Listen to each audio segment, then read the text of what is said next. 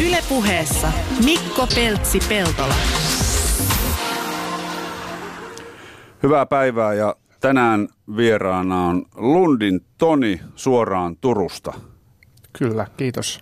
Tai tota, se ei ole sen takia, että sä oot Turusta, vaan sen takia, että sä olet ollut Alaskassa. Sä oot Toni itse asiassa ollut täällä vieraana aikaisemminkin tämän saman kisan tuota, tiimoilta, mistä nyt tänään puhutaan, mutta silloin oli matka vähän lyhyempi. Kyllä, aika paljonkin lyhyempi.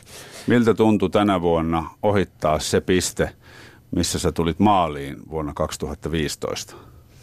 Joo, se oli aika jännä fiilis. Olin tietysti sitä ajatellut etukäteen, että sehän pitäisi nyt tällä kertaa olla vaan semmoinen helppo juttu, että, että, että siinä on vasta niin kuin alkulämmitelty tähän pitkään matkaan tuhanteen mailiin. Olosuhteet oli sitten myöskin tällä kertaa sit jo heti alun alkaen paljon raskaammat, eli sitten kun olin päässyt sinne McGrathin kylään, niin olin kyllä aika totaalisen poikki, mutta sinne tuli selvää, että otetaan siellä taukoa ja nukutaan ja levätään ja sitten lähdetään jatkamaan matkaa. Eli puhumme siis Iditarot Trail Invitational kilpailusta, mikä on, onko tämä nyt sitten maailman haastavin? On. Tämä on maailman haastavin kovin. Tästä ei ole, ei ole pienintäkään epäilystä. Varsinkin kun olosuhteet sitten, kun ne on raskaat, mitä ne siis tänä talvena oli, niin ja itse asiassa vaikka ne ei olisi edes niin raskaat, siellähän on ollut vähän nopeampiakin vuosia joskus tässä näin jokunen vuosi takaperin, mutta se, on, se reitti on, se on pakko sanoa, että se on aivan hirvittävä. niin, niin. Nämä on siis tuhat mailia, eli 1609 kilometriä noin karkeasti Kyllä. ja Alaskassa talvella. Kyllä, Kyllä. ja erämaiden halki. Kymmenkunta, vajaa kymmenkunta kylää reitin varrella, mutta ne on täysin eristyksissä siellä, eli erämaata kaikki ne välipätkät. Ää. Ja sä menit on siis polkupyörällä. Kyllä. Eikö vaihtoehtoja muihinkin etenemismuotoihin ole tuossa kisassa? On, eli jalan ja hiihtäen. Ja itse asiassa tänä vuonna oikeastaan tuli sellainen olo, että tämähän nyt oli vähän väärä kulkuväline tämä pyörä, niin. koska reitti oli tuli niin paljon lunta, ja lunta oli jo alun alkaenkin paljon, ja sitä kun tuli koko ajan lisää lumimyrskyjä, niin tuota, taluttamista oli tästä koko tuhannen mailin matkasta niin reilusti yli puolet. Mä oon käyttänyt sua esimerkkinä monesti aina, kun tota, mulla on nyt menossa tämä Ylen kova vuosi, Peltsin kova vuosi niminen projekti, missä on kuusi tämmöistä kestävyysurheiluun liittyvää haastetta ja nyt oli tota viimeisin, joka tulee muuten 22. päivä tätä kuuta ulos TV2 Yle, Yle Areenalta, niin oli 200 kilometrin hiihtovaellus. Ja multa hirveän moni aina kysyy, että, että miksi sä haluat rääkätä itseäsi niin, niin tämmöisillä matkoilla. Niin mä aina käytän sua esimerkkinä. Että siellä on parhaillaan itse asiassa tuolla Alaskassa yksi kaveri vetämässä tämmöistä settiä. Että. Mutta rääkkäämisestähän ei ole kysymys. Sähän olet itse sinne halunnut mennä useita vuosia ja valmistautunut siihen hyvin. Että se, se jotenkin monelle ihmiselle, joka ei kestävyysliikuntaa itse tai tämmöisiä niin kuin erämaaseikkailuja harrasta, niin se näyttäytyy rääkkinä, vaikka sitähän se ei ole. Joo, siis äh, tämähän on mun pitkäaikainen unelma ja se ympäristöhän on, on, on aivan häkellyttävä ja uskomaton ja, ja äh, tosiaan itsestään pitää, pitää huoli siellä, eli siis se on, tässä on niin paljon muutakin, että totta kai se, se on, onhan se nyt varsinkin kun se oli näin, näin brutaali olosuhteiltaan ja itsellä tuli nyt sitten vähän ongelmiakin siinä. Eli McGrathin jälkeen sairastui ripuliin ja se ei sitten kerta heitolla edes lähtenyt kropasta pois. Eli vaikka Paljon silloin oli matkaa taitettu? Se oli se 350 on se, se lyhyt, lyhyt matka. Joo. Ja siinä oli seuraava kylä onneksi sen verran lähellä Takotna. Sinne ei ollut kuin se 19 mailia itse asiassa muuten tähän väliin tuo mailiyksikkö on parempi siellä, koska se on pidempi matka. Kilometri on liian lyhyt. niin. Tosin ne mailitkaan ei sitten aina pidä paikkaansa siellä ja, ja joskus se mailikin on sitten taas huono yksikkö sillä tavalla, että kun ne olosuhteet on niin raskaat, niin joskus oli helpompi vaan se, että kun näki seuraavan reittimerkin, että kun on päässyt sinne asti, niin sitten sen jälkeen taas näköpiirissä seuraava ja mm. sinne. Mutta huilasin siellä Takotnassa sitten reilumman aikaa, että pääsin taas jatkamaan ja vaikuttikin ihan, ihan siltä, että no niin, tämä tästä lähtee nyt uudestaan käyntiin, mutta sitten kun yritin seuraavaa mökkiä tavoittaa, siellä on semmoisia shelter cabin mökkejä, hyvin pieniä, tarkoitettu siihen, että pystyy yöpymään, jos on tuota noin, niin keli paha ja siis kaikkien käytettävissä, jotka siellä reitillä joskus kulkee moottorikelkoilla ja näin. Ja en sitten tavoittanut sitä ja ajattelin, että no sitten lumihangessa yövyn ja siellä yöpysin lumihangessa ja taas heräsin siihen ripuliin sitten ja siinä, siinä vaiheessa alkoi tuntumaan kyllä erittäin, erittäin niin kuin epäilyttävältä koko tämä homman tekeminen. Joo, näitä oli hauska Suomessa lukea sun päivityksiä. Se oli aika aktiivinen päivittämään sieltä tietoa, että missä mennään. Ja sitten tietysti kisan omilta sivuilta reaaliaikaisesti pysty seuraamaan. Joo. Joo, mä itse asiassa senkin takia vähän laitoin, koska ne, jotka seurasi kisaa, niin voi, se on, kun siellä tapahtuu niin, kuin niin paljon asioita, mm. asiat muuttuu aika nopeasti, lähinnä ne olosuhteet ja tietysti jos itselle tapahtuu jotain, niin tämän GPS-seurannan avulla, kun sitä pystyy seuraamaan, niin se antaa aika väärän kuvan loppujen lopuksi siitä, että mitä siellä nyt ihan oikeasti tapahtuu, niin sen takia sitten pistin vähän päivityksiä, että, että ihmiset vähän tietää, että no mitä siellä nyt ihan oikeasti tapahtuu. Mm. Oliko sulla ajatuksissa, että tämmöinen joku vatsa, vatsapöpö voi tulla? olin varautunut siihen, siis olin tietysti hirvittävän toiveikas ja optimistinen, että mulla on vatsa ollut aina hyvin vahva, mutta mm. oli mulla imodiumit ja yksi toinenkin ripulilääke mukana. Mistä se, mistä se tuli tämä ripuli? Se onkin hyvä kysymys, en tiedä, että olisiko se sitten kumminkin jostain kylän juomavedestä, kun bakteerikanta on hiukan erilainen, tai, mm. tai sitten jostain vaan joku pöpötartunta tai jotain. Niin sehän voi tulla mistä vaan. Niin, kyllä. Eli tota, tuhat mailia. Sä sanoit, että sä oot haaveillut tästä jo pitkään ja tota, tämmöiseen kisaan pitää varustautua aika hyvin. Mi- millainen, millainen harjoittelukausi sulla oli? Joo, siis kun tämä on näin, näin vaativasta koetuksesta kysymys, niin mä laskisin tämän kuitenkin näin, että on vuosien työ. Tämä on alkanut, alkanut jo niin kuin fyysisen kunnon puolelta silloin, kun rupesi ajamaan tämmöisiä pidempiä juttuja, niin kuin silloin oltiin vielä kesäjutussa niin 24 tunnin maastoajot, mutta sen jälkeen kun rupesin kiinnostumaan tämmöisestä retkeilystä, että ollaan yön yli laavuilla tai taivasalla ja näin poispäin ja nimenomaan talvella, niin se on kaikki sieltä lähtenyt. Ja pikkuhiljaa kun kokemus on karttunut ja taidot ja tiedot on parantunut, niin se, se kaikki on tässä niin kuin oleellisesti ollut mukana. Ja tietysti nämä aikaisemmat talvikisat, Rovaniemen kisat ja sitten tämä Alaskan itin lyhyempi. Mutta olihan tämä niin kuin tiedossa, että äh, aikaisemmat on kaikki ollut, ollut niin lyhyitä, että tässä mä nyt astuin niin kuin täysin uudelle alueelle. Ja, ja ajatus oli se, että no päivä kerrallaan. Et, et, et tässä on turha niin kuin ajatella liian pitkälle, koska se on sitten jo heti ensimmäinen virhe. Mutta sitten se tuli tajuttua, että, että tätä ei voi itse asiassa vetää oikeastaan päivä kerrallaan. Että, että, että se, se oli niin järkyttävät ne olosuhteet, että just joku sanotaan maili kerrallaan, kymmenen mailia kerrallaan.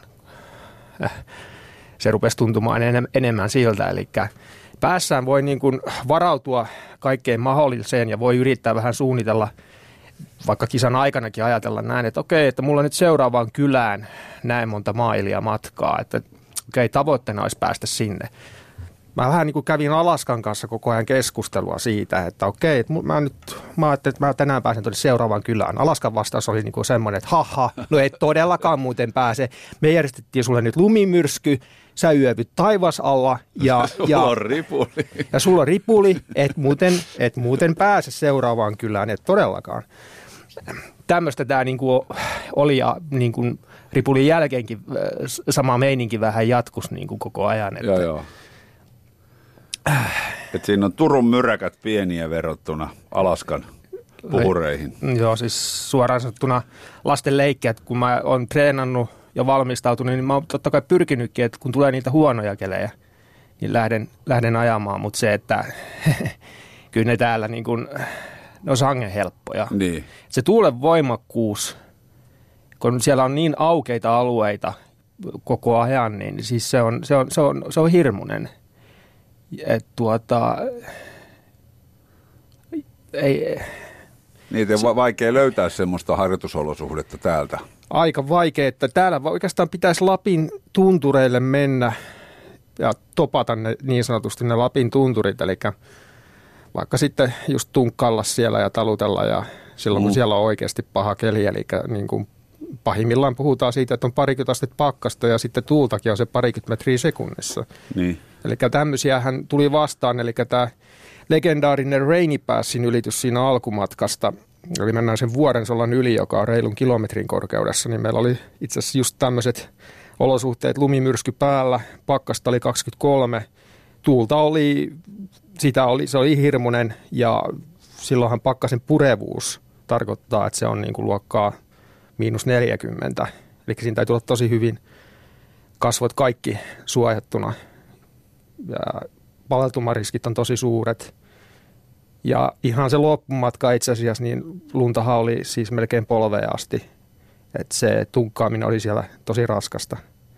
Mutta se, että se ei ollut niin paha, koska se oli matkan kokonaismatkan alkuvaiheessa ja siinä oli pari muuta itse asiassa osanottajaa, kenen kanssa me mentiin yhtä matkaa. Ja, ja se ei ole niin pitkä osuus loppujen lopuksi se pahin. Sitten mm. kun päästään sieltä alas, niin tilanne, tilanne helpottus sitten. Tota, kuinka paljon sä sitten harjoittelit? Nyt sanotaan varmaan fyysisen kunnon kannalta viimeinen vuosi on ehkä ollut semmoinen oleellisin, jotta se kunto on hyvä, sitten kun tämä kisa on. Kyllä, Toki joo. totta kai sitä rakennetaan useita vuosia ja säkin oot ymmärtääkseni kestävyysliikuntaa ja urheilua harrastanut ties kuinka pitkään. Kyllä. Mutta millaisia määriä viimeisenä, viimeisen vuoden aikana, esimerkiksi viime syksy? Joo, sanotaan, että ne on tämmöistä, koko vuosi on ehkä, siis puhutaan pyöräilystä, pyöräilytreeneistä lä- lähinnä, koska työssä käyvänä, niin se sitten aika paljon rajoittuu siihen, että tulee ajettua työmatkaa ja pidempiä lenkkejä ja tämmöisiä näin. Vu- vuodessa semmoinen 10 000 kilometriä kuukaudessa, kuukaudessa tuhat viiva 1500. Että mulla tuli semmoinen ennätys tuohon tammikuuksi, mikä oli tarkoituskin, että, että sitten saisi niinku todellakin paljon, paljon sitä treeniä, niin 1500 vähän päälle. Nimenomaan yritit hakea huonoja oloja ja maastoa. No sitäkin, mutta tietysti se, kyllä se, se on vähän huono näin työssä käyvänä, että kyllähän se niin kuin enemmän painottuu vaan siihen työmatkan ajamiseen. Onneksi se työmatkakin nyt on vähän mäkinen ja näin poispäin, mutta mm, vähän näin niin kuin jälkikäteen ajateltuna, niin oli se hyvä, hyvä näinkin, mutta toi on tietysti, tämä on niin poikkeuksellinen kisa tämä iti, että loppujen lopuksi on vaan oleellista, että treenaisi niin kuin vaan, vaan kestävyyttä. Ja, ja äh, siihen on niin, kuin niin vaikea sitten äh, erityisesti jotenkin hakea jotain tiettyä spesifistä niin kuin treeniä. Ja nyt, nyt tämän kaiken läpikäyneenä niin loppujen lopuksi huomaa, että siis siellä niin kuin, jos haluaa niin kuin hyvin pärjätä – siinä on niin kuin ekalla kerralla se on täysin absurdi ajatus loppujen lopuksi. Siellähän on niitä osaotteja, kun monta kertaa on osallistunut, eli kokemus tässä ratkaisee tosi paljon. Niin, niin. Jos on aikaisempaa kokemusta jostain pitkistä, pitkistä retkistä, me puhutaan sitten, että se on vähintään viikon verran, niin semmoinen auttaa paljon. Ne, ne on semmoisia tekijöitä. Ja tosiaan, kun olosuhteet on näin hitaat ja joutuu paljon yöpymään taivasalla – ää, jatkuvasti tekemään retkiaterioita retkikeittimen kanssa ja näin poispäin. Ja koko ajan niin kuin varusteiden kanssa pelaamaan niin, että sulla on sopivasti, sat, ei ole liian kylmä, ei ole liian kuuma, kaikki toimii, niin siis selviytymistaidot, ne niin kuin korostuu tässä todella paljon. Ylepuheessa Mikko Peltsi-Peltola. Ja vieraana tänään Toni Lund ja puhutaan äh, Iditarod Trail Invitational eli ITI kilpailusta tuhannen mailin maastopyöräily tota, kisa Alaskassa, minkä Toni on kunnialla suorittanut hymyilevänä on paikan päällä, niin siitä mä päättelen, että sä oot kunnialla ja päässyt maaliin. Tää, tämmöisessä kisassahan ei ole laisinkaan itsestäänselvyys, että pääsee ylipäätään maaliin. Ei todellakaan, eli vaikka sen oli itse asettanut tietysti tavoitteeksi ja tiesin, että, että mitä vaan voi tapahtua, että, että, että tavoitteena oli pysyä hengissä ja päästä maaliin. Ja tajusin sen matkan aikana, että siis itse asiassa nämä kumpikin tavoite, niin ne, nekään ei ole itsestäänselvyyksiä. Eli noin pitkään matkaa ja noissa olosuhteissa Alaska erämaassa, niin sinne ei oikeastaan pitäisi lähteä niin absurdittaksi vähän niin kuin kuulostaa, että ainahan on tavoite, mutta sinne ei saisi olla minkäännäköisiä suuria ennakko-odotuksia. Ja hengissä pysyminen itse asiassa on tuolla kanssa jo semmoinen asia, että kun ne olosuhteet sitten välillä on, on todella rajut, niin, niin äh, se, se, sekään ei ihan ole itsestäänselvyys, koska ä, äh, itse koin, että mä pahimmissa olosuhteissa olin, olin niin kuin omien kykyjen täysin niin kuin lähellä ylärajoja. Mä voin kertoa tässä niin kuin se merenjään ylitys tuolta – oltiin sitten jo reilusti yli puolen välin kokonaismatkasta, eli Saktuulikin kylästä, kun lähdetään Kojukkia kohti, niin siinä tulee tämän Peringinmeren merenlahden ylitys. Ja siellä oli sitten sellaiset olosuhteet pakkasta, oli reilu 20 astetta päivällä pikkasen alle, hirvittävä tuuli. Ja vastainen tietysti. Joo, sivuvastainen. Joo. Sivuvastainen tuuli. Ja tuota, se tuuli on tietysti kinnostanut sen reitin aika tehokkaasti tukkoon. Hyvin lyhkäisiä pätkiä vaan, mitä pystyy ajamaan. Eli siitä ajamisesta oikeastaan käytännössä tullut yhtään mitään. Ja siinä kohtaa niin tajusin, että okei, tämä on niin parempi vaan tunkata koko ajan. Ja se on myöskin taloudellisempaa, eli sä et niin kuluta itseäsi niin loppuun, koska matka on pitkä – ja tarkoittaa sitä, että noissa olosuhteissa niin siinä ei ole mitään muita vaihtoehtoja kuin se, että sun on päästävä vaan sinne seuraavaan paikkaan. Siellä oli niin kauheat olosuhteet, että siellä ei voinut niin kuin edes kuvitella, että jos rupeaa väsyttämään, niin pistänpä makupussin tuohon noin ja yövyn siellä, koska, koska se, oli, se oli niin kova se tuuli. Kuinka pitkä matka oli? Se oli, se oli maileissa viitisen kymmentä muistaakseni sieltä Saktuulikista, mutta me oltiin yötä, siinä oli muutamia muitakin, niin me oltiin siinä yhdellä pikkumökillä, mutta siitäkin oli kumminkin edelleen, edelleen 40 mailia, 65 kilsaa vai mitä siitä loppujen lopuksi tulee. Ää, siinä pystyisi pystys välillä alkumatkasta ajamaan, mutta se vaan pahentus ja pahentus se keli. Ja ajattelin, että okei, sitten muut oli jo mennyt, olin täysin yksin siinä – koska oma rytmi oli hiukan toisenlainen kuin söi ja joi. Mutta päädyin siihen, että okei, sitten vaan tunkataan ja vaatetus pelasi sopivasti, eli oli, oli just se sopiva lämpö päällä, mutta ei liian kuuma, koska jos jos tuossa hommassa niin kuin sössi, eli tulee, tulee hiki, pidät jonkun tauon, vaikka se on lyhytkin tauko, sen ei tarvitse olla mikään pitkä, eihän tuossa pitkiä voinut pitääkään, mutta se, että, että, että, että jos, jo, siinä voi iskeä hypotermia itse asiassa aika herkästi. Ja jos semmoinen iskee, se homma on pelattu. Mm. Ja, siis siellä ei, ole, siellä ei niin kuin kulkenut ketään enää siinä vaiheessa. Et koiravaljakko kisakin oli, joka rinnalla siis kulkee, niin viimeisimmät valjakot oli mennyt, ei yhtään moottorikelkkaa ja se, se muuttui jännäksi se homma sitten, että sehän oli, onneksihan se reitti on merkattu sielläkin tämän koiravaljakkokisan toimesta tämmöisillä puumerkeillä, puu, pienillä puutolpilla, jossa on oranssi pää ja se homma muuttui siihen, että, että, että aina kun näki seuraavan, näkyvyys oli välillä huono, niin se oli niin kuin suuri helpotus. Että siellä oli aina kun näki sen seuraavan merkin marssi vaan sitä kohti. Ja, ja aina, aina söi ja joi sillä tavalla tietysti, että mä olin niin kuin, tuuli oli selän takana – Mulla oli kasvomaski kyllä päällä tietysti suojaamassa, mutta se oli umpi jäässä. Mutta sille ei ollut väliä, se suojas, mutta mä joutuisin aina repimään sen irti, jotta mä sain syötyä ja juotua ja sitten taas laitettua takaisin kiinni. Ja ää, se, oli, se oli oikeasti semmoinen pätkä, että mä niin toistin koko ajan päässä niin keskityin tekemään kaikki jutut tolla tavalla ja nopeasti ja toistin itselleni, sä et halua kuolla tänne tänään. Niin, että sulla oli ihan oikeasti sellainen, sellainen ajatus, että nyt, nyt jos sä hölmöilet, niin sä kuolet sinne. Se on ihan juurikin näin. Joo, joo. Tota, on va- vaikea jotenkin ymmärtää tota, näistä, näistä olosuhteista, kun asiaa peilaa. Joo, se, tämä oli itsellekin täysin uusi tilanne ja se, se vaati, vaati kyllä niin kuin siis semmoista todella päättäväisyyttä, mutta tavallaan se oli sitten henkisesti just se koko, mullahan meni 21, reilu 21 tuntia, mä olin vasta aamulla joskus viiden jälkeen siellä Kojukin kylässä, niin tuota, tavallaan se oli niin kuin, se kävi niin selvästi ilmi, että, että, että, että siinä ei tarvinnut sitä niin, kuin niin kauheasti miettiä, että se oli niin itsestäänselvyys, että, että, että jos et sinne kylään pääse, niin sä kuolet tänne. Niin. Ei, ei siinä ollut mitään, niin kuin, mitään muita vaihtoehtoja.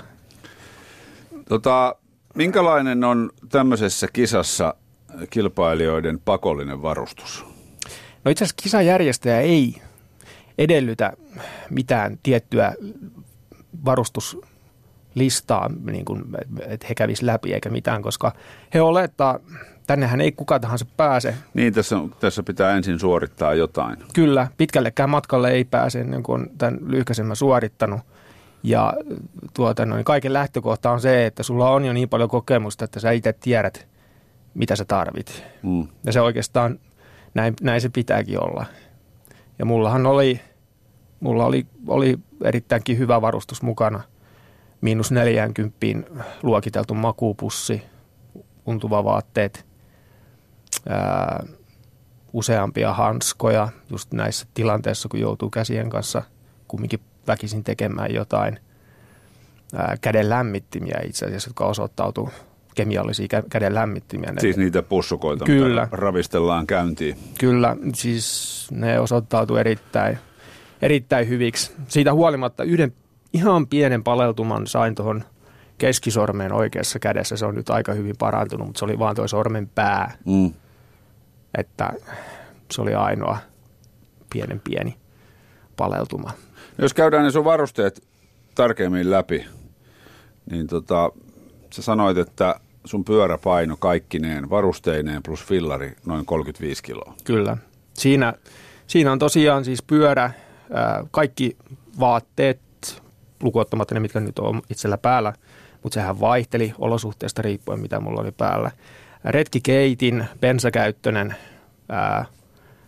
vajan litran polttoainepullo, ruokaa, joka oli sitten mitotettu sen mukaan. Ja onneksi olikin, että, se, että pitkillä välimatkoilla sitä ruokaa pitää olla niin kuin vähintään kolmeksi päiväksi ennen kuin pääsee seuraavaan paikkaan, missä on, on täydennysmahdollisuus. Ja täydennyshän tarkoittaa tässä sitä, että me jokainen osallistuja itse postitettiin ää, näihin pikkukyliin omat ruokatäydennykset. Niin siis, Suomesta käsin? Ää, itse ei, vaan ihan tuolta Alaskassa Anchoragein kaupungista. Niin, eli sieltä lähtö, lähtöpisteestä. Joo. Joo. Sitten oli tietysti vielä paristo ja otsalampuun. Sitten mulla oli vielä erikseen toinen valo pyörässäkin – Ää, ja retki, retkiaterioiden tekemistä varten tietysti kattila. Eli oikeastaan se oli, se oli käytännössä vain lumeen sulattamista varten, koska retkiateriothan saa suoraan tehtyä näihin pusseihin. Mm. Ja, ja, ja sitten monitoimityökalu ja, ja kaiken näköistä muuta – pientä, mutta ei siinä mitään ylimääräistä ollut, että, että kaikki oli, oli tarpeellisia. Minkälaiset sun ajovaatteet oli? Ne oli tämmöiset aika perussettiä sillä tavalla, että tuota, pyöräilyhousut ihan ilman henkseleitä, sitten hiihtotrikoot, sitten oli välihousut, jos oli kylmempää, sitten oli vähän tuommoiset keinokuituiset pa- vähän paksummat housut, tosi kylmiä olosuhteita varten. Ajotakkeja mulla oli kaksi, eli just se, että kylmempää ja kovempaa tuulta varten sitten oli toinen kuitutakki ja sitten untuva takki, tietysti taukoja varten ja untuva housut. Päässä oli ihan tuommoinen lämmin windstopper-lakki. Ajokengät on tosi järeet tietysti, eli varpaathan tuossa niin helposti voi paleltua, jos ei se homma ole kunnossa. Eli lämpimimmät, mitä markkinoilta löytyy, 45 Northin nämä Wolfguardit, ja höyryn sulku sukilla, eli se estää, että nämä ulomat kerrokset ei pääse kostumaan ja sitä kautta niin kuin jäätymään, joka aiheuttaisi sitten just näitä palautumisongelmia her- herkästi. Ja vedenpitävät säärystimet, jotka oli liimattu Sikaflexin kanssa kenkiin, eli jos tuli tämmöisiä purojen ylityksiä, overflow-ylityksiä, niin jalat pysyy täysin kuivana. Okei, okay. oliko siellä sellaisia? Oli, mutta aika vähän, mm. kyllä. Ajoitko lukkopolkimilla vai avopolkimilla? Lukkopolkimilla, joo. Mutta täytyy sanoa, että, että nyt näissä olosuhteissa niin niistä, niiden hyöty oli hyvin marginaalinen. Että siellä oli kuitenkin muita, jotka ajoi ihan avopolkimilla ja mm, se ei, ei kauheasti auttanut. Mutta se oli ehkä itselle vaan se, että kun on niin vannoutunut lukkopolkimia käyttäjä, niin mm. se, sen takia se valinta. Pitikö niitä vaatteita, ajovaatteita ajon aikana sitten vaihdella kuinka usein? Kyllä, joo, siis kyllä joutus. Koska ne olosuhteet muuttus kuitenkin jonkun yhden päivänkin aikana välillä aika rajusti, niin se, se tähän niin kuin kuuluu selkeästi. Ja sehän vaatii, vaatii vähän sitä vaivan näköä, että pitää, että perhana nyt mulla on liian paksut housut ja nyt mun pitää riisua kengät ja vaihtaa nämä housut, vaikka tuulee kovasti. Ja... Joo, mä pyrkisin siinä housuhommassa just siihen, että ei tarvitsisi kauheasti vaihdella. Ja se, se ne toimikin pääsääntöisesti aika hyvin, eli mulla oli ne paksummat housut sellaiset, että ne oli vetoketjuilla tonne ihan tonne vyötärölle asti, eli ne meni helposti päälle, ei tarvinnut mitään riisua.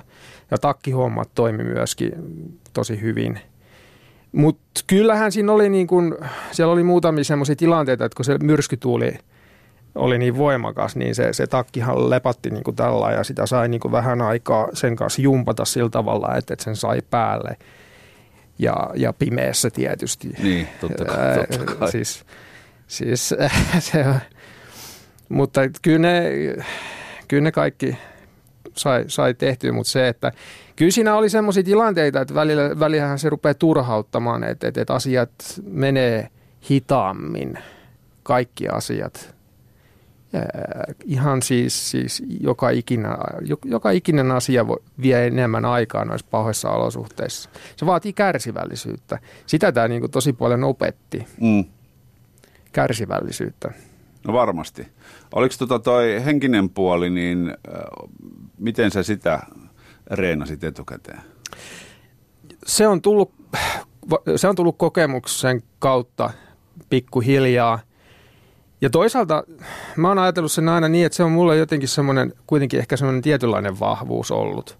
Eli siis mä niin tykkään ja nautin siitä, että kun mä oon yksin ja täysin yksin itseni kanssa, ja äh, se ei ole mulle oikeastaan mikään ongelma. Eli tämmöinen, että on, on tavallaan eristyksissä ja yksin – ja se, että mä aina yritän löytää valoisia puolia. On aina joku asia, joka on siis, vaikka tuntuu, että nyt kaikki on, on vähän niin kuin huonosti, mutta todellisuudessa on aina jotain asioita, kun on hyvin. Mm. Eli esimerkiksi pyörä toimi itse asiassa muuten todella hyvin. Tosin jos yli puolet, vähän yli puolet matkasta tunkkaa, niin eihän se tunkkaamisesta se pyörä mene oikeastaan miksikään. Niin. niin, niin, niin on sen syytäkin toimia tosi, ja olin siihen muutenkin panostanut siihen pyörään. Siinä oli parhaat voimansiirto-osat, mitä niin kuin löytyy. Ja, ja pyörämekanikkona on sitten niin jokaisen yksityiskohtaan tietysti kiinnittänyt huomiota. Mutta tämmöisissä tilanteissa just että mä ajattelen, että no joo, mutta mulla on pyörä, joka toimii hyvin. Jos on kauheat olosuhteet, lumimyrskyt kun oli, no ne olisi voinut olla vielä vähän pahemmat, koska itse asiassa esimerkiksi ei ollut ihan niin kylmä – siellä oli kumminkin suurimman osan aikaa se pakkanen pyöri siinä muutamasta pakkasasteesta johonkin reiluun kymmeneen. Mm. No onhan se kovan tuulen kanssa edelleen välillä niin. aika raakaa, mutta se ei ole, se ei ole kuitenkaan paha, se, se, se kylmyys sillä tavalla. Se on ihan, se ei, se ei aiheuta sillä tavalla niin ongelmia. mutta nyt oli kyllä semmoinen juttu, että just sen ripulin iskeessä, niin mulle iski ensimmäistä kertaa semmoinen tilanne, että mä olin, tuli vähän semmoisia mini-meltdowneja, eli oli, oli hyvin vaikea niin löytää mitään, mitään valoisia puolia niin niistä tilanteista. Ja siinä sitten kyllä välillä rupesi ajatukset menemään enemmän siihen, että mä rupesin miettimään elämän tärkeimpiä asioita, jotka niin kuin sitten on ihan täysin tämän koko kisan ulkopuolella. Ja mä hain niitä, sitä voimaa sieltä, että mulla on hieno perhe ja, ja mä, mä kyllä palaan heidän luokse, mä en tänne kuole. Niin, niin. Si- sieltä mä sitä niin kuin sitten kaivoin, mutta se, se, oli, se, oli, se, oli, se oli tosi rankkaa. Minkälainen, tämä nyt on, toivottavasti kukaan ei syö just nyt, mutta minkä, minkälaisessa tilanteessa se tämä, tämä niin kuin kakkahommat sitten hoidetaan? Oliko, oliko hirveä tuuli ja aava ja, ja, ja pitäisi nyt niin kuin ripuloida tässä, tässä lumihangessa ja pimeässä tietysti? Joo, kyllä siis... Ja kauhean määrä vaatetta päällä. Joo, No mä olin kyllä itse suunnitellut tämän mun vaatetuksen just, että se toimii, toimii tätä varten hyvin, hyvin kun se, se on muutenkin semmoinen asia, jonka siellä joutuu eräarmoilla tekemään. Ja onneksi se ei aiheuttanut suuria ongelmia ja sitten se, että, että ne oli onneksi suojaisempia paikkoja ne. Et siellähän oli niin kuin ne muutamat paikat, missä mä yövyin, niin sitä lunta oli niin kuin metrin verran. Ja mä olin vaan trampannut itselleni semmoisen kolon. Niin. Siellä on aika hyvässä suojassa. No va- joo, kyllä. Mutta sitten itse asiassa äh, yhden kerran kävi tämmöinen kylläkin, mutta silloin vatta oli kyllä ihan, ihan kunnossa, mutta oli kumminkin pakko tehdä tämä toimenpide. Ei, ei voinut, ei sinne, no eihän sitä nyt, kun ei pysty odottamaan, niin se on pakko sitten vaan tehdä ja se oli yhden lumimyrskyn keskellä. Ja silloin mä olin kyllä, että, että hemmetin kroppa, mitä se nyt, tää, tää ei ole nyt oikea aika ruveta temppuilemaan tällä tavalla, mutta ei. Ja pimeä. Niin. Pimeä ja lumimyrsky.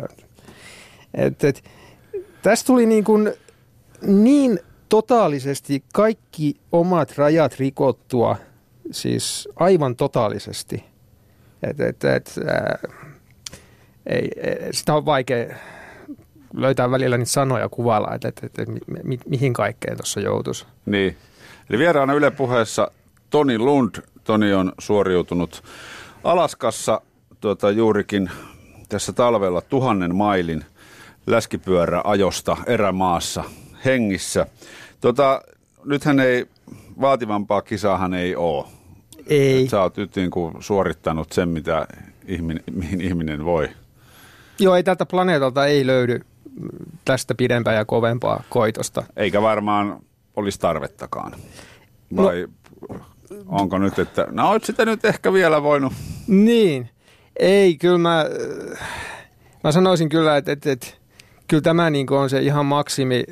Tuossa on kyllä nämä, jotka siellä on useamman kerran ollut mukana näitä yhdysvaltalaisia, että itse asiassa ne asuu Alaskassa, nämä, nämä, nämä legendaarisimmat osanottajat, esimerkiksi Jeff Oatley, alaskalainen Fairbanksissa asuva kaveri, ja tuota, no, niin hän itse asiassa kyllä päätyi tässä pari tal- oliko se nyt viime talvena vai edellistalvena, niin hän teki tämmöisen ihan oman seikkailun sitten, jossa hän ajoi kyllä vielä, vieläkin pidemmän matkan. Niin.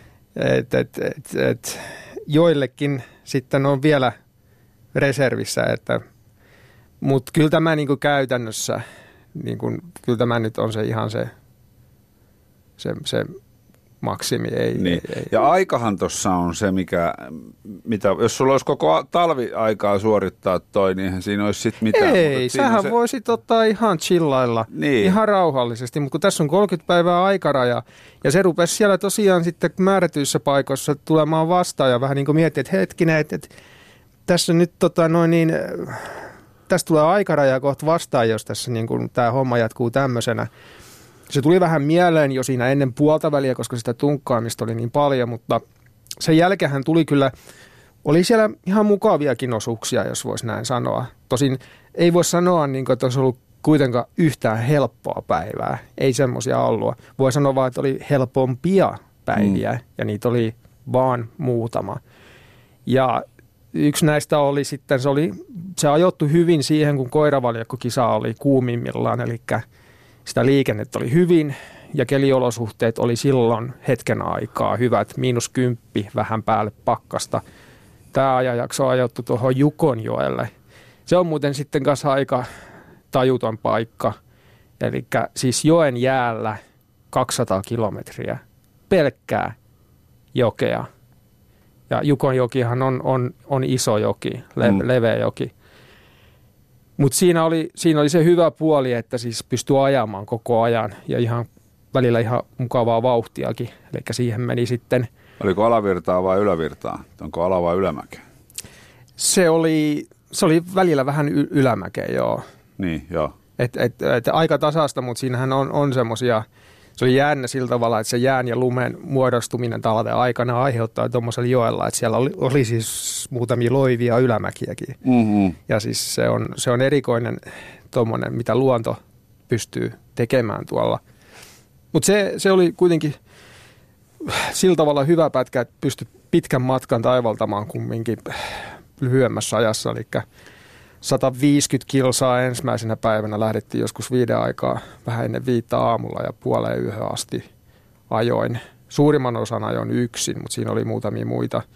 Mutta sitten taas seuraavana aamuna, kun lyhyesti pivitin siellä, nukkusin vähän aikaa ja söin retkiaterian ja näin ja lähdin taas aamulla jatkaa, niin sitten taas alkoi satamaan lunta ja kova tuuli tietysti. Ja tuommoinen paikka, niin sitten kun se aamu rupeaa valkenemaan, niin se, se on täysin valkoinen. Siellä ei niin kuin tahdo erottaa siis yhtään mitään. Ne reittimerkit toki siellä hiukan näkyy ja toimii niin kuin suunnistuksen apuna, eli sä pysyt niin kuin siellä reitillä, koska jos sä vähänkin ajat siitä sivuun, niin ajaminen loppuu siihen. Siellä oli hyvänä juttuna tietysti just tämä, kun tämä koiravaljakkokisa oli käynnissä ja siellä on, oli aivan suunnaton ilo, kun näit koiran kakkaa. Koska, koska silloin sä tiesit, että jes, tossa kohtaa se kantaa aivan täydellisesti. Terveisiä nyt vaan sinne keväisille ulkoilureiteille. Joo. Täällä se oli, se oli aina semmoinen ihana asia, kun sen näki, koska sehän nyt oli muutenkin sitten aika nopeasti jäätynyt, että eihän se nyt niinku aiheuttanut mitään, mitään sotkemista, mutta se oli niinku semmoinen yes, koiran kakkaa, yes. Nyt olen just siellä, missä Nä, pitää näitkö, olla. tapasitko norjalaista Lars Munsen ja hän näytti olevan ainakin lähtölistoissa mukana? Kyllä, legendaarinen Lars Munsen. En, en nähnyt, mutta siellä oli yksi toinen norjalais syntyneen, joka käsittääkseni muuten sitten loppujen lopuksi voitti tämän. Ja hän tuli mua vastaan sitten siellä ihan loppuvaiheessa. Tota noin, niin hän oli menossa koiriansa kanssa takaisin kotiin, koska hän asuu, asuu semmoisessa kylässä nimeltä kuin Kojukuk. Ja muutama, ihan virolaiselta kylältä. Joo, siellä on nämä, nämä kyseiset kylien nimet on, on aika jänniä. Ja nämä kyläthän on, on, on erikoisia paikkoja kyllä. Et, et, et se, siellä on sitä alkuperäisväestöä, näitä vähän Eskimoa muistuttavia. Mm. Ää, tuota noin, niin. Miten siellä paikalliset muuten otti vastaan teidät kisaturistit? Kyllä ne otti itse asiassa tosi hyvin. Ja heidän silmissä, kun siellä on lapsia tietysti, niin mehän ollaan tämmöisiä supersankareita näiden pyörien kanssa. Et se, kyllä se aiheuttaa niin heidänkin puolta aikamoista ihailua. No ei tarvitse kyllä olla pelkästään lapsi pitääkseen teitä supersankareina. Kyllähän toi on sen koko luokan saavutus. Että. Joo, ky- siis kyllä.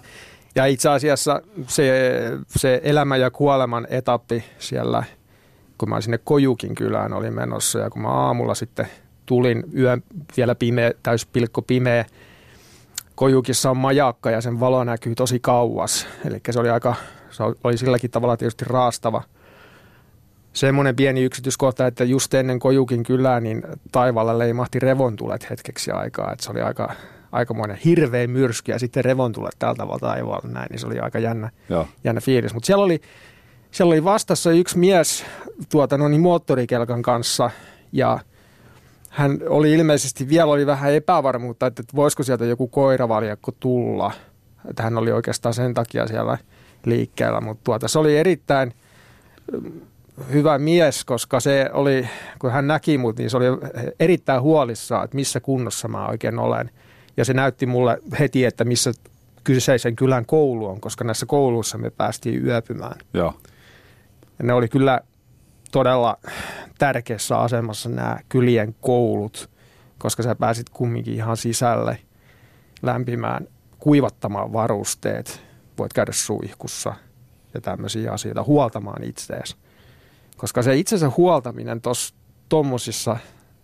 noin, noin pitkällä matkalla ja noissa olosuhteissa, niin se, se on kyllä se on aika tärkeässä asemassa, koska jos sä niin kuin ahnehdit liikaa, menet niin kuin omien kykyjen niin kuin ylärajoille liian kovin, etkä huolla itseäsi tarpeeksi. Siinä tekee semmoisen virheen, että kaivaa tavallaan itselleen kuopaan, josta ei, ei pois pääse. Mm. Se on aivan, aivan varma juttu. Ja varmaan ne huoltotoimenpiteetkin pitää olla oikeita. Et ei, ei ole, pitää tietää, mitä itselleen tekee. No kyllä. Et, et se, tämä muodostaa niin kuin kaikista näistä asioista semmoisen kokonaisuuden, että miten tuosta voi selvitä. Mm. Jos siellä rupeaa hölmöilemään tekemään virheitä, niin tulee, tulee kyllä sitten todella suuret ongelmat. Oliko siellä tota, kuinka monta yötä näistä, eikö se 26 päivää? Joo taivaltanut. Kuinka monta yötä näistä sä vietit ulkona ja kuinka monta sisällä? Kymmenkunta yöllä ö, taivasalla. Joo. Ö, loput oli sitten koulussa kautta näissä suojamökeissä. Nämä shelter cabin. Se niin kuin autiotupaan kyllä, oleva. Kyllä, kyllä. Nämä on tämmöisiä niin kuin autiotupia. Ja niissä on suurimmassa osassa on kumminkin puukamina, että et siellä pystyy sitten laittaa lämpöäkin päällä päähän. Ja oli myös puita. Joo, oli siellä polttopuuta. Tosin niihin oli annettu kyllä sitten tietysti ohjeeksi, että sitä nyt ei ole kauhean paljon, että mm. käyttää vaan sen, sen verran kuin tarvii. Että ei mitään ylenpalttista tuota, no niin, loimutusta. Niin, tuo suihkuasiakin on kyllä varmaan peseytymis- ja hygienia-asia aika tärkeä. Joo, kyllä se, kyllä se noin pitkällä matkalla sitten täytyy jo – Tuommoisella, sillä lyhkäisellä matkalla sen voi ohittaa täysin, sillä 350. Se, se menee, siihen mulla meni itsellä vähän alle viisi päivää. Ja se, se on, se, sen ajan nyt menee ihan helposti, mutta kyllä se sitten tuossa niin tulee. Mä itse asiassa jopa tein niin, että vähän ennen puolta väliä, kun pääsin sitten tuonne Shagelukin kylään, ja siinä oli tämä pitkä osuus en, ennen sitä, kun siellä ei ollut mitään kylää. Siinähän oli 250 kilometriä ihan pelkkää – erämaata, että ei, ei kylään kylää. Iditarodin ää, haamukylä oli kylläkin, mutta ei, eihän sielläkään mitään, mitään. On siellä yksi, yksi lämmitettävä mökki, mutta et, ää, siinä, siinä oli keskipäivä ja ei ollut mitään syytä jäädä sinne. Lähdin jatkamaan sitten matkaa, kun olin järjestäjien toimesta tiputetun dropbackin purkanut laukkuihin. Niin, Joo. niin, niin ää, Shakelukin kylässä pesin jopa vaatteetkin, että siellä löytyisi pesula. Se on varmaan tuntunut tota, hienolta. Joo, sen jälkeen kun lähti seuraavana aamuna, niin tuntuu, että kun on kuin uusi mies. Ja silloin siihen ajoittu myöskin nämä parhaat ajoosuudet. Eli siinä oli kyllä itse asiassa aika paljon parempi fiilis. Mutta se, sitten kun pääsi sinne Kaltakin ja – Kaltakin kylään Jukojoen jälkeen ja sitten kun lähti junalakliittiin ja iski taas lumimyrsky, niin se oli sitten kyllä jo siinä kohtaa kaukainen muisto, se hyvä olo. Ylepuheessa Mikko Peltsi-Peltola. Ja vieraana Toni Lund puhutaan Iditarot Trail Invitational kilpailusta eli ITistä tuhat mailia. Alaskassa on ollut Tonilla pieni talvipuhde tässä.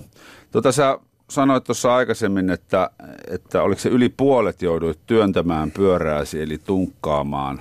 Ja nyt me puhutaan läskipyöristä, läs, läskipyörästä, fatbikeista, joka on, eikö ne ole Alaskasta alun perin tullut? Kyllä. Eli nimenomaan. sä oot ollut niin kuin syntysijoilla. Kyllä, läskipyörän syntysijoilla ja nimenomaan tämä Iditar Trail on sen syntypaikka, tämä, tämä kyseinen kisa – näin, näin, näin se on. Minkälainen se sun fillari oli? Sä sanoit, että sä oot itse ammatiltas pyörämekaanikko, sulla on huoltohommat ja, ja, ja pyörä hallinnassa, mutta minkälaisesta pyörästä puhutaan? Joo, siis mulla on tämmöinen Kona Vo-merkkinen fatbike, mutta tietysti intohimoisena tuota, no niin, pyöräfriikkinä, niin se nyt oli selvää, että, että peruskokoonpanolla sinne ei lähde. Eli siis ei siinä pyörässä ole mitään muuta alkuperäistä kuin runko ja ohjalaakeri kaikki muu on vaihdettu niin. parempaan. Eli mulla on äh, hiilikuitu äh, kiekot, vanteet, tupeles renkailla ilman sisärenkaita. Oli katsovina niin jostain kuvasta, että sulla oli nastat. Kyllä. Joo, mulla oli Dillinger vitoset 45 Northin nastarenkaat, koska siellä Siellä on niin äärimmäiset olosuhteet, että siellä on joskus pitkiäkin järviä jäitä, jokien jäitä, missä voi olla niin kuin todella mm. vaan peilijäätä. Niin kuin oli itse asiassa silloin edellisellä kerralla 2015, silloin oli todellakin sitä jäätä paljon ja se oli aivan ehdoton valinta. No nyt oltiin taas, taas toisessa ääripäässä, eli nyt ei kyllä nastoja olisi tarvinnut. Niin. Et nyt oli enemmän mahdollisimman leveä rengas ja vanne. 4,8 tuumaa vai? Joo. Joo. Dillinger Vitoinen ei ole ihan se levein, mutta kyllä sen kanssa jo kohtuullisen hyvin noissakin pärjää, mutta oli, olisi ollut parempiakin vaihtoehtoja olemassa, jolla olisi voinut sitten jonkun verran paremmin ajaa, mutta siis pahim, pahimmat pätkät oli semmoista, että ei niitä olisi ajanut millään. Se oli mm. joka tapauksessa tunkattava. Ää, voimansiirtoja on, oli parasta, mitä siihen pyörään periaatteessa saa, tai mulla oli 11 vaihteinen. Ää, ei se kaikista uusin SRAMin Eagle, missä on 12, mutta tämä 11 parhaalla ketjulla ja pakalla. Mekaaniset levyjarrut, koska ää, ne on varma toimisimmat, että joku mm. hydraulinen, jos se leviää tuonne erämaahan, niin se, se on... Sitten ei jarrutella. Ei. Ja jarrujakin tarvii tuommoisissa, siellä oli, kun oli paljon mäkiä, ylämäkiä, niin kyllähän sieltä alaskin tuli. Niin, niin. Ja, ja ne on aika pitkiä ne, että, et, ja hienoja. Siis maisemat on aivan älyttömän upeat ja onhan ne, ne alamäät, jotka pääs ajamalla alas, niitäkin oli kumminkin, niin ne oli aika hieno lasketella ne alas. Joo. Tota, mitä muuta pyörässä? Mahdollisimman kevyt tietysti. No joo, siis olin mä niinku yrittänyt saada siitä, että oli hiilikuitutankoa ja hiilikuituiset vanteet tosiaan ja, ja yrit, aika paljon yritin sitä keventää sillä tavalla. Paljon pyöräpaino? Pyörä pelkästään varmaan siinä jossain, mä en ole sitä koskaan Suun, suunnilleen. 14 niin, kiloa. Eli sitten parikymmentä kiloa oli sitä tavaraa sen päälle. Joo. Ja. Siinähän on kaikki telineet ja laukut ja varusteet. Siitä sitä sitten äkkiä kertyy. Joo, se on hienon näköinen kyllä tuommoinen retkivarustukseen pakattu polkupyörä, kun niitä toppauksia ja niitä laukkuja on vähän niin kuin joka puolella. Kyllä. Ja sekin on aika tarkkaa, miten se pakataan. Joo, siis se painon jakaminen, niin se kyllä vaikuttaa siihen pyörän käytettävyyteen ja, ja hallittavuuteen aika paljon. Ja se oli ihan ok, mutta noissa olosuhteissa olisi voinut, voinut parantaakin aika paljon. Että ton kisanhan voitti tämä amerikkalainen Jay Peterberg, joka on sitten ammattilainen. Hän siis todellakin on siis ammattilainen tässä hommassa, eli hän ei mitään päivätöitä tee, hän vaan ajaa näitä isoja seikkailukisoja ympäri vuoden, ei pelkästään talvikisoja, ja hänellä on hyvät sponsorit. Niin hän, hän on kyllä, hänellä oli viimeisen päälle näitä olosuhteita ajatellen – sellainen erikoispyöräkin itse asiassa, mikä on tässä nyt tullut vasta markkinoille tuolta Salsalta, jossa on, oli tämmöinen pitkäperäinen pyörä. Plus, että hän oli sitten jakanut sitä painoa nimenomaan niin, että se on enemmän siellä takana. Mm. Tuossa on paljon semmoisia ideoita, mitä voi, voi tavallisenkin fatbikin kanssa toteuttaa ja varmasti parantaa. Että tuolla, tuolla niin kuin oppii aivan älyttömästi asioita ei pelkästään tietenkään vaan pyörään liittyvät asiat, vaan tietysti ihan kaikki, kaikki asiat. Eli se, se oli jotain semmoista todella hienoa, että tässä niin kuin oppisi oppis todella paljon asioita. Joo. Mikä on tota, sanoit, että ympäri vuoden käy seikkailukisoja. Mikä sulla on seuraavaksi tähtäimessä? No mulla itsellä itse asiassa, niin täytyy sanoa, että olen mä tietysti jo ennen tätä jo ajatellut sitä, koska tiesin, että tämä tulee olemaan, tulee olemaan pitkä ja vaativa, että ja omat resurssit tähän loppujen lopuksi oli semmoiset aika rajalliset verrattuna ehkä joihinkin muihin. Ei ne nyt huonot ollut, mutta se, että tämä on niin, niin iso juttu, niin paljon tähän niin kuin menee aikaa ja rahaa, että suoraan sanottuna olen ajatellut niin, että eipä tämän jälkeen nyt sitten välttämättä enää oikeastaan ole mitään. Mm. Ja tämä oli, tämä oli niin, niin rankka ja niin vaativa, että, että tuntuu siltä, että tämä oli niin kuin tässä, mutta ää, sanotaan nyt näin, että toi on niin hieno vaan toi Alaska erämaa, että jos mulle tulee uusi mahdollisuus mennä sinne. Mä olin just sanomassa, että ensi vuonna uudestaan. Joo, siellähän on nyt se, että tämä pitkä reitti, niin siinähän on semmoinen juttu, että siellähän on kaksi, eteläinen ja pohjoinen, ja me siis kuljettiin tätä eteläistä reittiä. Okei, okay, okei. Okay. Täytyy, täytyy tämmöinenkin asia muistaa. Eli siis siellähän on se pohjoinen reitti, niin, niin. Mi- mihin voisin lähteä. Ja kyllä siis, jos semmoinen mahdollisuus tulee, niin kyllä lähden. Niin se on, vaatii, vaikka sä oot nyt varmasti elämässä kunnossa fyysisesti, niin, niin tota, se, se, se kunto loppuu, jos ei sitä pidä yllä. No näin, näinkin se on. Et ei suinkaan pyöräilyt jatkuu ja seikkailut jatkuu, mutta ehkä nyt on ansainnut vähän, että nyt voi ottaa vähän rennommin mm. jotain vähän helpompaa, enemmän tämmöistä vähän chillailumeininkiä enemmän. Tämä oli nyt niin extreme kuin vaan, vaan ikinä voi olla. Mutta tämmöisiä pitkiä vastaavan tyyppisiä on maailmapullollaan. On, onhan niitä. Äh, siis nimenomaan niin kuin talvipuolella nyt ei ole muita kuin tämä, mutta, mutta tuolla kesärintamallahan löytyy tämmöisiä bikepacking-kisoja, seikkailukisoja, varsinkin Yhdysvalloissa niitä on, on roppakaupalla. Ja, ja, ja Euroopastakin löytyy, löytyy jotain. Onhan meillä itse asiassa tuolla, no se ei ole Suomessa, mutta Norjassahan on Offroad Finnmarkki esimerkiksi. Niin on. Se 300 kilsaa. Joo, ja sitten muistaakseni oliko siinä vielä yksi pidempikin matka. Ja sitten tietysti löytyy... Niin taisi muuten olla, oliko se joku seitsemän puolikas? Juu, joo, kyllä. Joo. Mutta tuota noin, niin, ja sitten tietysti, jos tykkää maanteilla ajalla, niin niitähän löytyy, löytyy paljon Euroopasta. Mm. Mutta ne on sitten niin toisen tyyppisiä. Se on eri asia. Se on täysin eri asia. Ja kyllähän toi talvi tekee tuosta niin kuin täysin omanlaisensa. Se on, se, se on on täy... mitään tekemistä sillä kesäkisalla tuon talven kanssa. Ei, ei, ei siis, ei todellakaan yhtään mitään. Nämä on niin kuin kaksi niin, kuin niin täysin eri maailmaa, että ei niitä voi verrata edes keskenään. Mm. Oliko näin, että sä oot ensimmäinen suomalainen, joka ton on suorittanut? Kyllä, tässä nyt tuli tämmöistä historiaa tehtyä. Joo, se on sitten tota, kutsu linnan juhliin ja Eikö olisi, eikö olisi läskipyörä intoilijalle kova, kova paketti? Jos. Se, se, se olisi kyllä. Eihän sitä koskaan kato tiedä. Ei, ei. Mm. Tota, miten sä aiot nyt sitten näitä oppeja hyödyntää? Sä oot fillariliikkeessä itse töissä ja, ja varmaan sullakin tämmöisenä fatbike-lähettiläänä on, on kiinnostus edesauttaa toisten harrastuksia, niin minkälaisia neuvoja Lundintonilta saa nyt pitkiin läskipyöräseikkailuihin? Kyllä, mä, kyllä mä mielelläni tuotan noin niin avustan ja kerron näitä juttuja, mitä mä oon itse oppinut noissa tietysti. Ja tosiaan mulla nämä tukijat tässäkin projektissa oli mukana, eli just työnantajani bikeshop.fi ja myöskin Scandinavian Outdoor itse asiassa auttoi mua. Että näissä tämmöisissä talviretkeilyasioissa niin mielelläni – mielelläni kerron ja tod- on todennäköisesti tulossa itse asiassa esiintymisiä. Näillä näkymin tulen kansainvälisillä erämessuilla esiintymään tuossa kesäkuun.